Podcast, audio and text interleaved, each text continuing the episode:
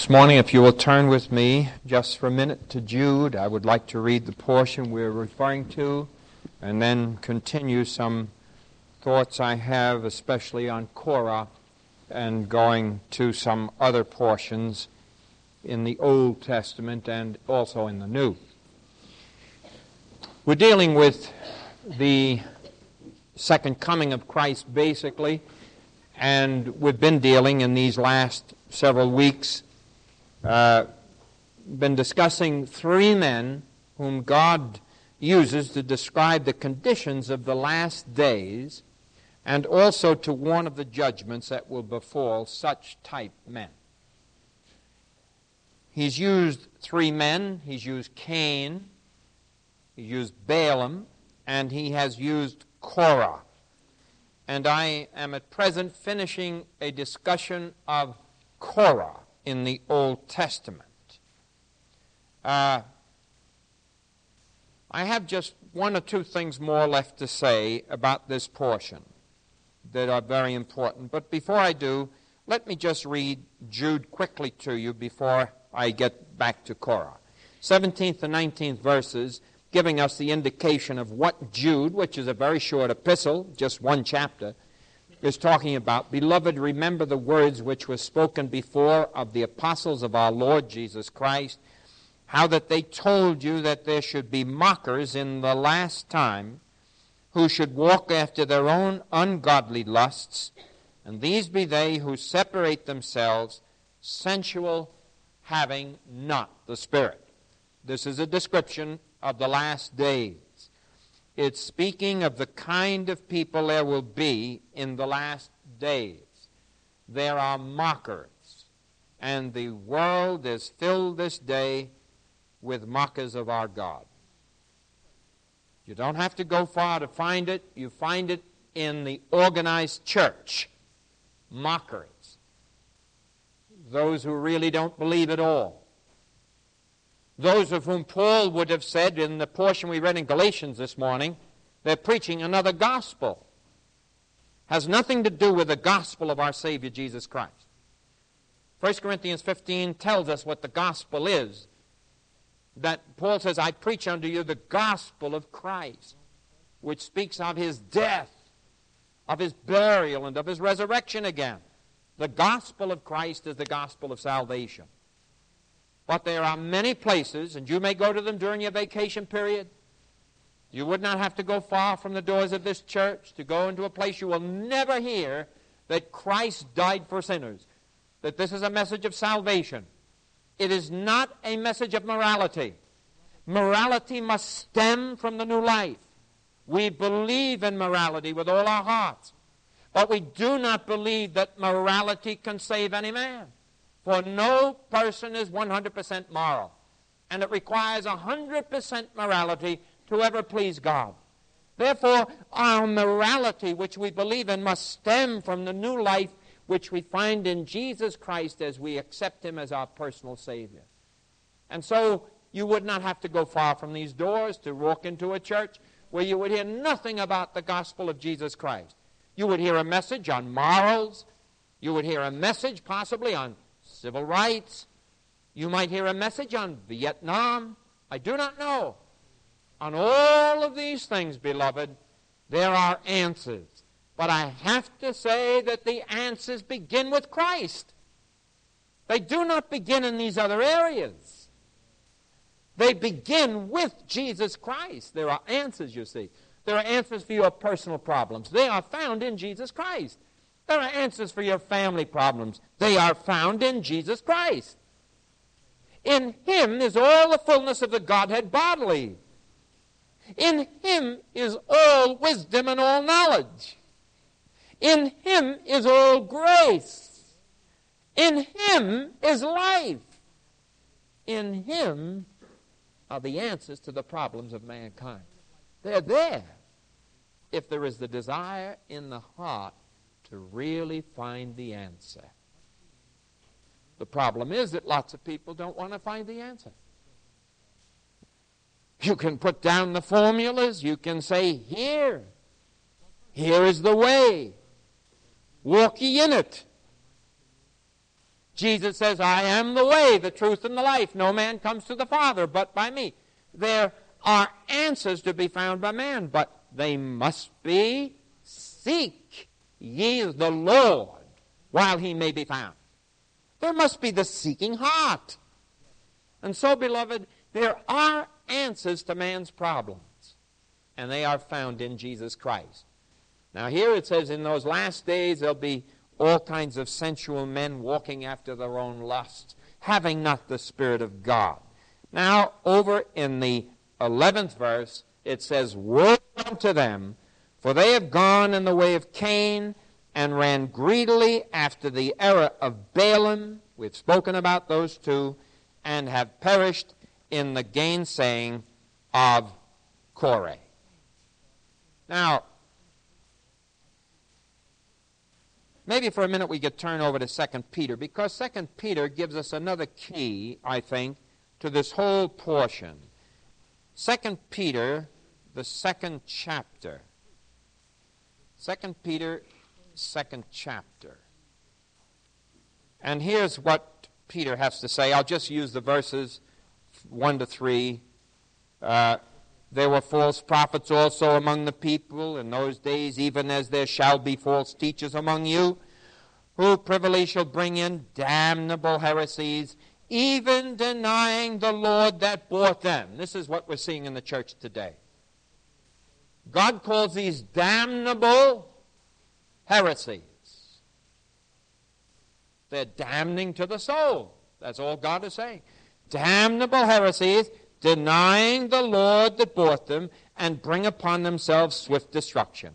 And many shall follow their pernicious ways, by reason of whom the way of truth shall be evil spoken of. You see? The church is evil spoken of. Listen, in 1957 or 58, I believe it was, over 60% of the people in this nation were attending church it has dropped to 43%. 17% drop attendance to the churches in this country.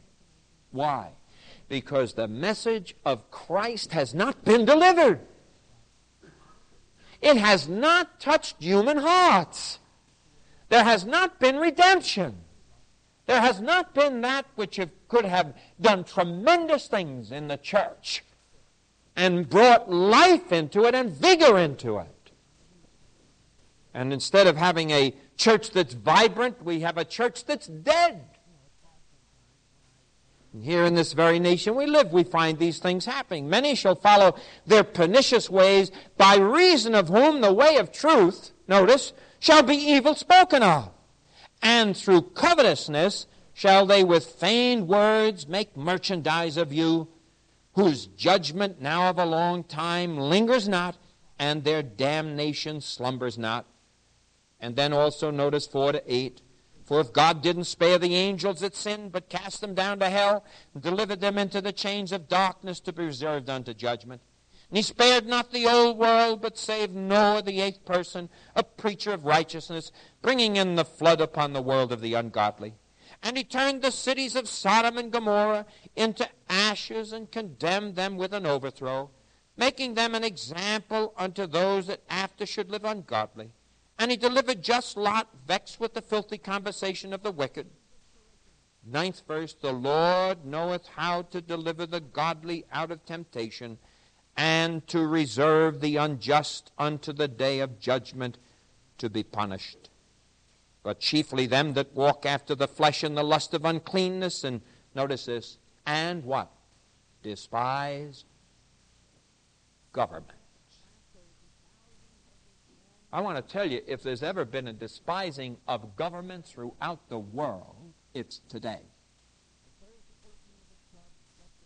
You look at the governments of the world today and look at the great rebellions against the governments of the world.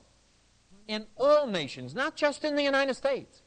But you can look at nation after nation after nation, and there is a tremendous rebellion against government and the power of the magistrates of the courts of the land. Instead of there being a strengthening of the courts, there's been a weakening of the courts of the land. So there is a tremendous rebellion, and here God lays it right down, and He says, Remember, they will despise government. Despise it. Presumptuous are they, self willed, not afraid to speak evil of dignities. Notice 18th verse. And when they speak great swelling words of vanity, they allure through the lust of the flesh, through much wantonness, those that were clean escape from them who live in error. And while they promise them liberty, that is the promise today, you hear it all over. Liberty! That's what we want. They don't use the name as possibly it should be used, libertinism, but liberty. And while they promise them liberty, they themselves are the servants of corruption, for of whom a man is overcome, of the same is he brought in bondage. If after they have escaped the pollutions of the world through the knowledge of the Lord, not salvation, the knowledge of the Lord, and are again entangled therein and overcome, the latter end is worse with them than the beginning. For it had been better for them not to sit under the preaching of the Word of God. That's what it's saying. It would be better for you if you've never heard the Word of God, if you've never been converted. It would be better for them not to have known the way of righteousness than after they have known what it is. And I've talked to people about salvation time and again and have them say to me, I don't, I don't want any part of it. They know the way. You, though, those of you who have loved ones and friends, you've talked to them about Jesus Christ. You don't have to repeat it. They know the way of salvation. Knowledge is there.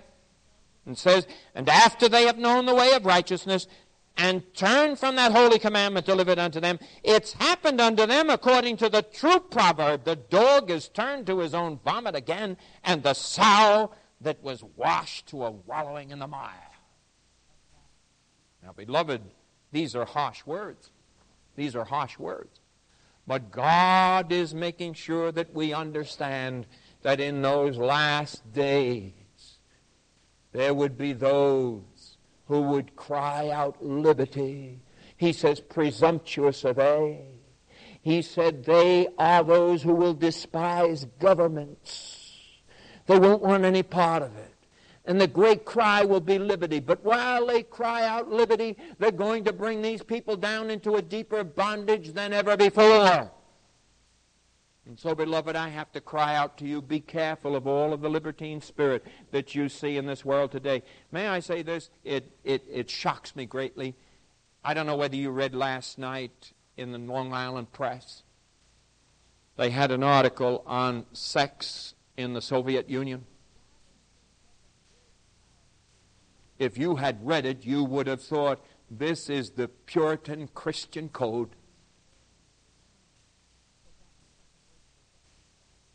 In our country, we're talking about no marriage. We're talking about free sex and free love and all the rest. And when I read the code of the Russians last night and how they impress them, there must be love no premarital relationships, only in marriage. Children are to be only from marriages. As I read it, I thought to myself, this sounds like our Christian lives used to be in this nation. And here I have to read it from the Soviet Union. This is that which has been given to all their youths in the schools now and they say, We want the highest moral code in this world if we're going to run the world. Imagine. And we, the dupes of the devil, we're following the same course that Rome followed when she fell. You can read the history of Rome and you can see the exact same things happening in this nation that happened in Rome. You can look at history and you can see nation after nation falling because of their wickedness. And yet, this nation that you and I love so much and care for so much because of the freedom it's given us. And our youth here in this congregation today. Oh, how I pray to God that you'll stand fast. For the Lord you love and the Savior you love, and don't be caught up and swept up into this delusive thing that is crushing throughout the world while Russia is preparing herself by the highest moral code you could possibly conceive of they do not. May I say this? The only sex education they have in schools is after the parents have trained the children, then they have the sex education in the schools. And it's at the last grades of high school after parents have been trained to teach their children about sex. And it is expected of children in Russia. Here in our nation, we're going to leave all the responsibility up to the civil authorities. Since when do families leave the training and the things of God that should be of God? And I remind you that sex is of God. Every single part of it. That we leave all the training to the school systems.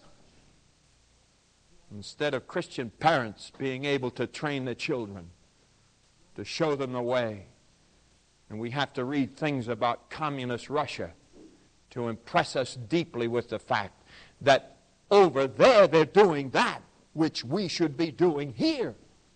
Something's happened, really, beloved, that is so tragic it's hard to believe when we read the things that are happening in this nation we love so much.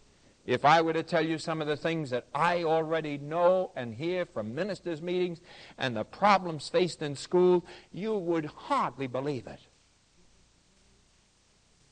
And then I have some people who say, you know, well, maybe it doesn't happen in some schools, but I want to tell you that no matter where you go, I've spoken to pastors from little country villages way out in the back country and all the rest. And they still have the same problems as you have right here.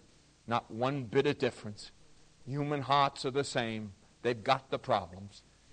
Beloved, it's only as we really, God is warning us. He says, remember, they're presumptuous. They are uh, sensitive to hurting governments. They despise them. They don't want government. He says, remember, they're going to cry out to you liberty. Isn't that what you're all hearing? Let me ask any college young person here. This is what you cry. We want liberty. Let's get released from this whole thing. Let's get away from it. Complete liberty to do what we please. Is this not a return to the Old Testament?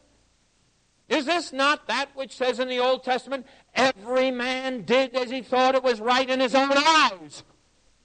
And nothing but chaos developed. We need government. We need law. We're living in a day when law is being cast aside. And I want to tell you when anarchy reigns, and that's what we're asking for if we keep up at the pace we're going the greatest tragedy will be to the church of Jesus Christ. So we'd better begin to stand fast. I can tell you that once it reigns, the church is the first thing they go after. First thing they go after, to crush it. You know, a few times I've talked to you about taxes on the church. Well, this week, I don't know how many of you get U.S. News and reports. But I couldn't help but as I read the last paragraph of this article, it said this This is the way every other nation has brought an end to the church in its country by taxing it unto confiscation of property.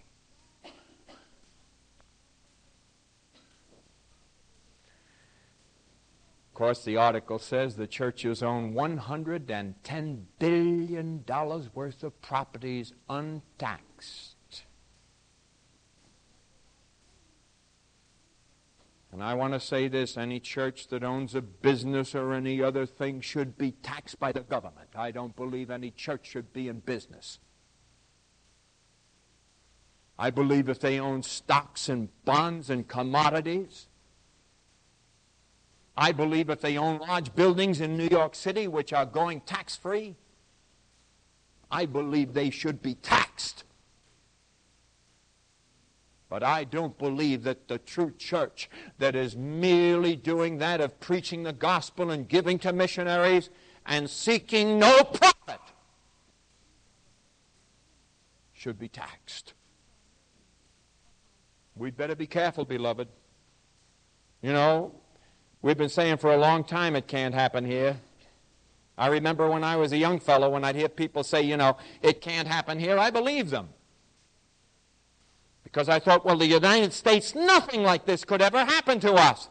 No condition could ever arise in this nation that is so free and so blessed of God. Nothing could ever happen that would in any way affect the preaching of the gospel of Jesus Christ.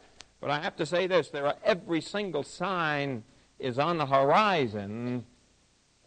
And the one thing the article said is there's trouble for the churches in the United States coming up. Now, we better be right with God. Let me tell you, beloved, we better be right with God. And when it speaks here in Peter, you notice Peter duplicates Jude. Jude speaks of the problems of the last days, and Peter goes into the same thing. Peter says exactly the same thing. Now, in thinking of this, I could not help but think of how the message of Korah filled our hearts as we thought about this man who sought the priesthood of God. He sought to take it from the high priest of God. And how Israel was under terrible judgment because Moses and Aaron called upon God to judge Korah, the man who sought the priesthood, who had nothing to do with priesthood. He sought to be the high priest. Aaron is the high priest of Israel. Korah cannot have the high priest. He wished it. He desired it. He coveted after it. Remember, that's the word is used. The covetousness of Korah. He sought that which was not his. And God judged Israel for it. And then, as I said last week, the amazing thing was that God, even though He had judged the people, even though Korah had perished, even though He had burned the 250 princes, they had died, even though the earth clave beneath the people and swallowed them up. Yet the next day they rebelled again against Moses and Aaron and said, You've killed the people of the Lord even though they saw it was the judgment of God. Israel did not discern it. It seems that we're so arrogant, we just don't want to listen to God. You'd say, How could this happen? If it was me, it never would have happened. I would have seen the judgment of God. I would have seen the earth cleave, cleave open. I would have seen this judgment, and I would have understood. Well, it happened in Sodom and Gomorrah. It happened in the flood. It happened here with Korah. It happens time and again. Tell me something. What have you learned about the history of nations in your reading of the history of nations? Has history really done anything to make us understand that we're on the road downward? Do you see this nation rising up as one and saying we will not let this happen to us? It happened down through history to nation after nation after nation. Family life crumbled. Fathers ceased to be godly men. Mothers ceased to be godly women. And nation after nation became involved in two things idleness and sensuality. And beloved, then divorce came. High taxes took away the very places where they worshiped. There was one thing on top of the other. You can read the history of Rome by Cardinal Gibbons, and you can list the exact same things happening in the United States as happened in the history of Rome. And yet here we are. We see it all. We see the judgment of God. We know what takes place. And, beloved, what do we do? Nothing. We sit idly by. We don't have anything to say for God. We don't bear a testimony for God. We don't testify for Jesus Christ. We don't testify that there is a life to be lived, that we love this nation because we love Jesus Christ and we've had freedom here and the joy of heart that only Christ can give to us. How about you? You're individuals. Are you sitting back and just letting it all happen? You say, What can I do? I'm just all by myself. Well, you can stand for Jesus Christ. You can live for Jesus Christ. You say in the scriptures, In Him we live and breathe and have our being. And then we don't live for Him. We, they, Israel saw the judgments of God upon the followers of this man who sought the priesthood that was not his.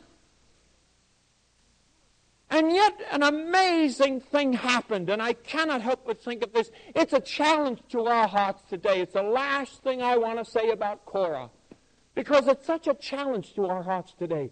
The New Testament portions are wonderful. But, beloved, there's something about Korah that is so precious and so blessed. And the way he was judged, and then the final outcome, and how God undertook over Numbers 16 and over in verse 47. These are the last things I want to say now. I've read your New Testament portions about what it will be like in the last days. They will despise government. We're not going to have one little excuse in the world for not understanding. I don't care who it is. You can sit here, you can listen to me say, in the last days they will despise government. In the last days, they would be crying out libertinism to the young people. God says so. God says the leaders in the church are going to be sensual. Be careful of them. We'll have no excuse for not knowing because God has said so in His Word. These are the things He points out to us. But notice an amazing thing here. And Aaron took as Moses' commandment. This is the second time the people obeyed, disobeyed God. This is that day when they said to Moses, Now, Moses, these people died because of you, not God's judgment. And now notice Moses in his love for Israel. And Aaron took as Moses' commandment, and he ran into the midst of the congregation. And behold, the plague was begun among the people. And he put an incense and made an atonement for the people. And he stood between the dead and the living and the plague was stayed. Now they that died in the plague were 14,700, besides them that died about the matter of Korah. May I say this? I couldn't help but think when I read that. Here's the high priest of God. Here's the great judgment of God falling down upon Israel for its wickedness he has shown them that he has blessed Moses and Aaron, and he has had the earth open up and they fall in. He has judged the 250 men of renown who surrounded Korah to take the priesthood away from Aaron, and they have died, and he has taken the shields that they carried, he has molten them down, and they have become the plates of the altar, to remind Israel of the judgment of God upon any who might seek to take that which God gives. You can't take and grasp that which God only gives to those who believe. But here was an amazing thing. You would have thought Moses would have stood back with Aaron and say, Go ahead, judge the people. They deserve it. And really, they did deserve it. But not Moses. Moses takes Aaron. He's the high priest of God. He says, Now stop the plague of death. He says, Stand between the living and the dead in the congregation. And I want to say this this morning Jesus Christ stands between the living and the dead in any congregation. Wherever he is, the great high priest of God. And I couldn't help but think this morning as I looked at the sign outside, a living church with a living message. And I couldn't help but think Jesus Christ is the messenger of life. He stands between the dead and the living. Beloved, here is our great high priest, and the wrath of God is to descend upon a wicked world one day. It's coming. And the only thing that stands between you and the wrath of God falling upon us is the very Son of God, the high priest of our profession. That's what Hebrews says. Jesus Christ, the high priest of our profession. And he stands between the living and the dead. So that when the great wrath of God falls, notice what it says, and Aaron stayed the plague. He stayed the wrath of God. When the wrath of God comes finally, beloved, upon this earth that is so sin cursed, when the wrath of God falls upon an ungodly world, when the wrath of God falls, which God speaks of in Revelation, then in that day our greater Aaron, even Jesus Christ, shall stand between the dead and the living.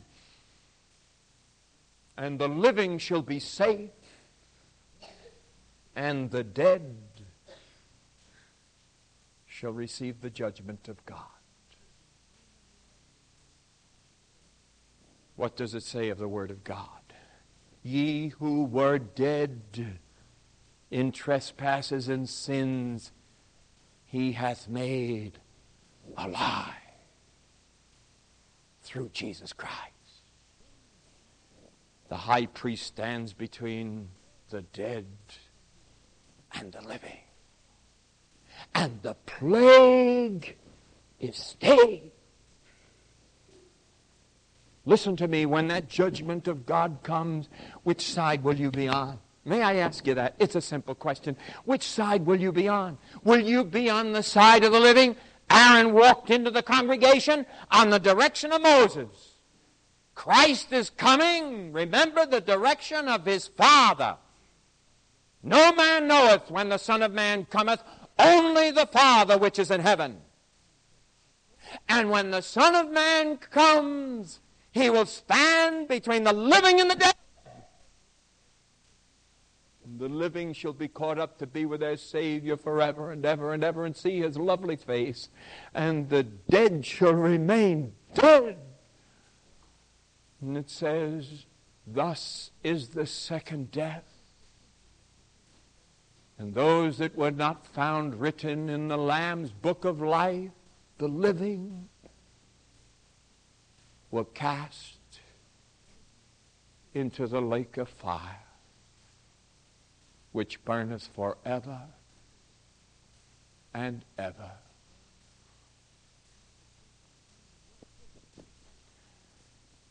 And these are God's words. Where do you stand this morning? Notice Aaron came into a congregation. I would have you notice that these are all Israelites.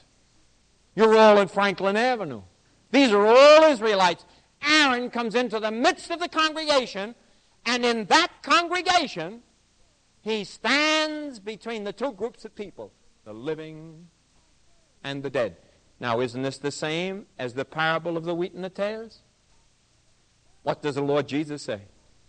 He says, Be careful that you don't seek to pull up the tares in the congregation, lest you also hurt the wheat. He says, When I come, I will pick out the tares, and the wheat shall be gathered into my barns. Same thing. Same thing. Now we all sit together here this morning. Suppose Christ, the great high priest, were to walk down the middle of the aisle here in all of his glory. And he stood as Aaron the high priest between the living and the dead. If you were on this side of the church, and this was the side for the living, and splitting the balcony up there, would you stay here? Or would you have to get out of your pew and go over to the dead side? And if you're on this side this morning, you know what I would hope? I would hope that every single soul on this side would get up and pack out that side. And that no one on this side would have to go to that side. And it says Aaron came into the congregation and stood what? Between the living. And I'm doing this very carefully because you're on my right hand. Remember what it says about the Lord Jesus? And those on his right hand were taken into the kingdom, and those on his left were left. But you see, you don't have to be on my left hand. Now, I don't want you to get up this morning and go over to the right side. But I'm just saying to you, you should know in your heart right now which side of the congregation you would be on this morning. I pray that there'd be an exodus from here, and this side would be left empty, and that this side would be packed out. Because the day is coming when Jesus Christ will make exactly the same decision as our high priest, and the living will be on the one side, and the dead shall be on the other.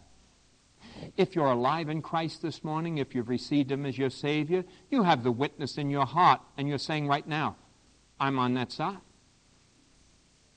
If you haven't, you'd have to say, I wonder. Right now, I'm afraid I'd have to get over on the other side and be on the dead side of the congregation. How I pray that when that day comes, you'll be on that side where all the living are. Let us pray. Father, we thank Thee for Thy precious word, and as we think of that atonement Christ made, we're so thankful that He stands between the living and the dead and has made one eternal atonement for us. Father, we're so thankful that as Aaron of old stood between the congregation, oh, they'd been warned a couple of times. Once before, Moses had to say in the same time, in the same verses, the same chapter, Moses had to once before plead with God and say, Lord, please, because one man has sinned here, Korah, shall the whole congregation perish? And he stayed the hand of God. And God said to Moses, Just tell the people who really believe on me to come out from among the congregation and be on my side. That's all. And yet, within a few short hours, they were crying out again. Only this time, the judgment came. And Aaron, the great high priest, went in. And right in that congregation, as in every congregation throughout the world, Christ could stand today. In some congregations, sad to say, there might be none that are living. In some congregations, there might be half living, half dead. In some congregations, a great majority might be living. Lord, we pray that that would be so here. We make no pretension in thinking that everybody in any congregation is saved because we cannot judge that. We would pray that. We would like to believe that.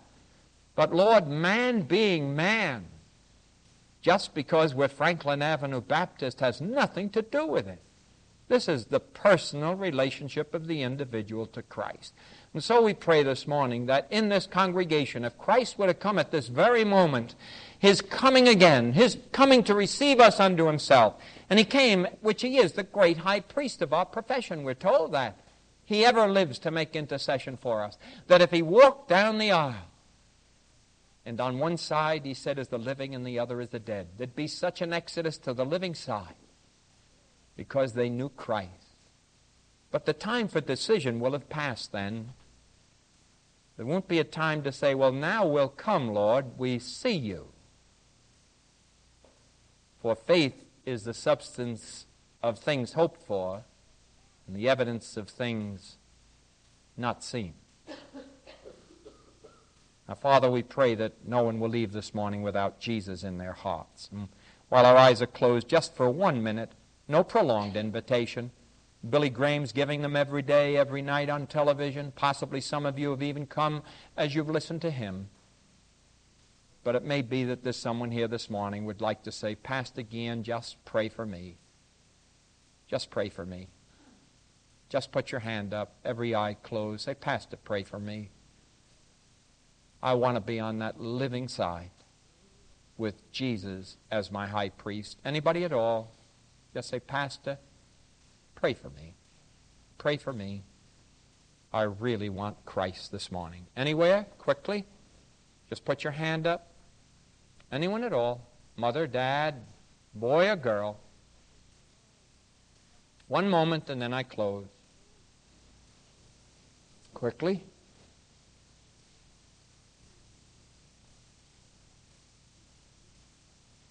Anyone? Quickly. And then I close with prayer.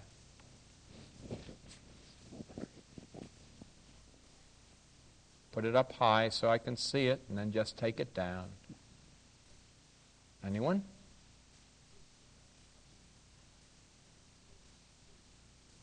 Now, Father,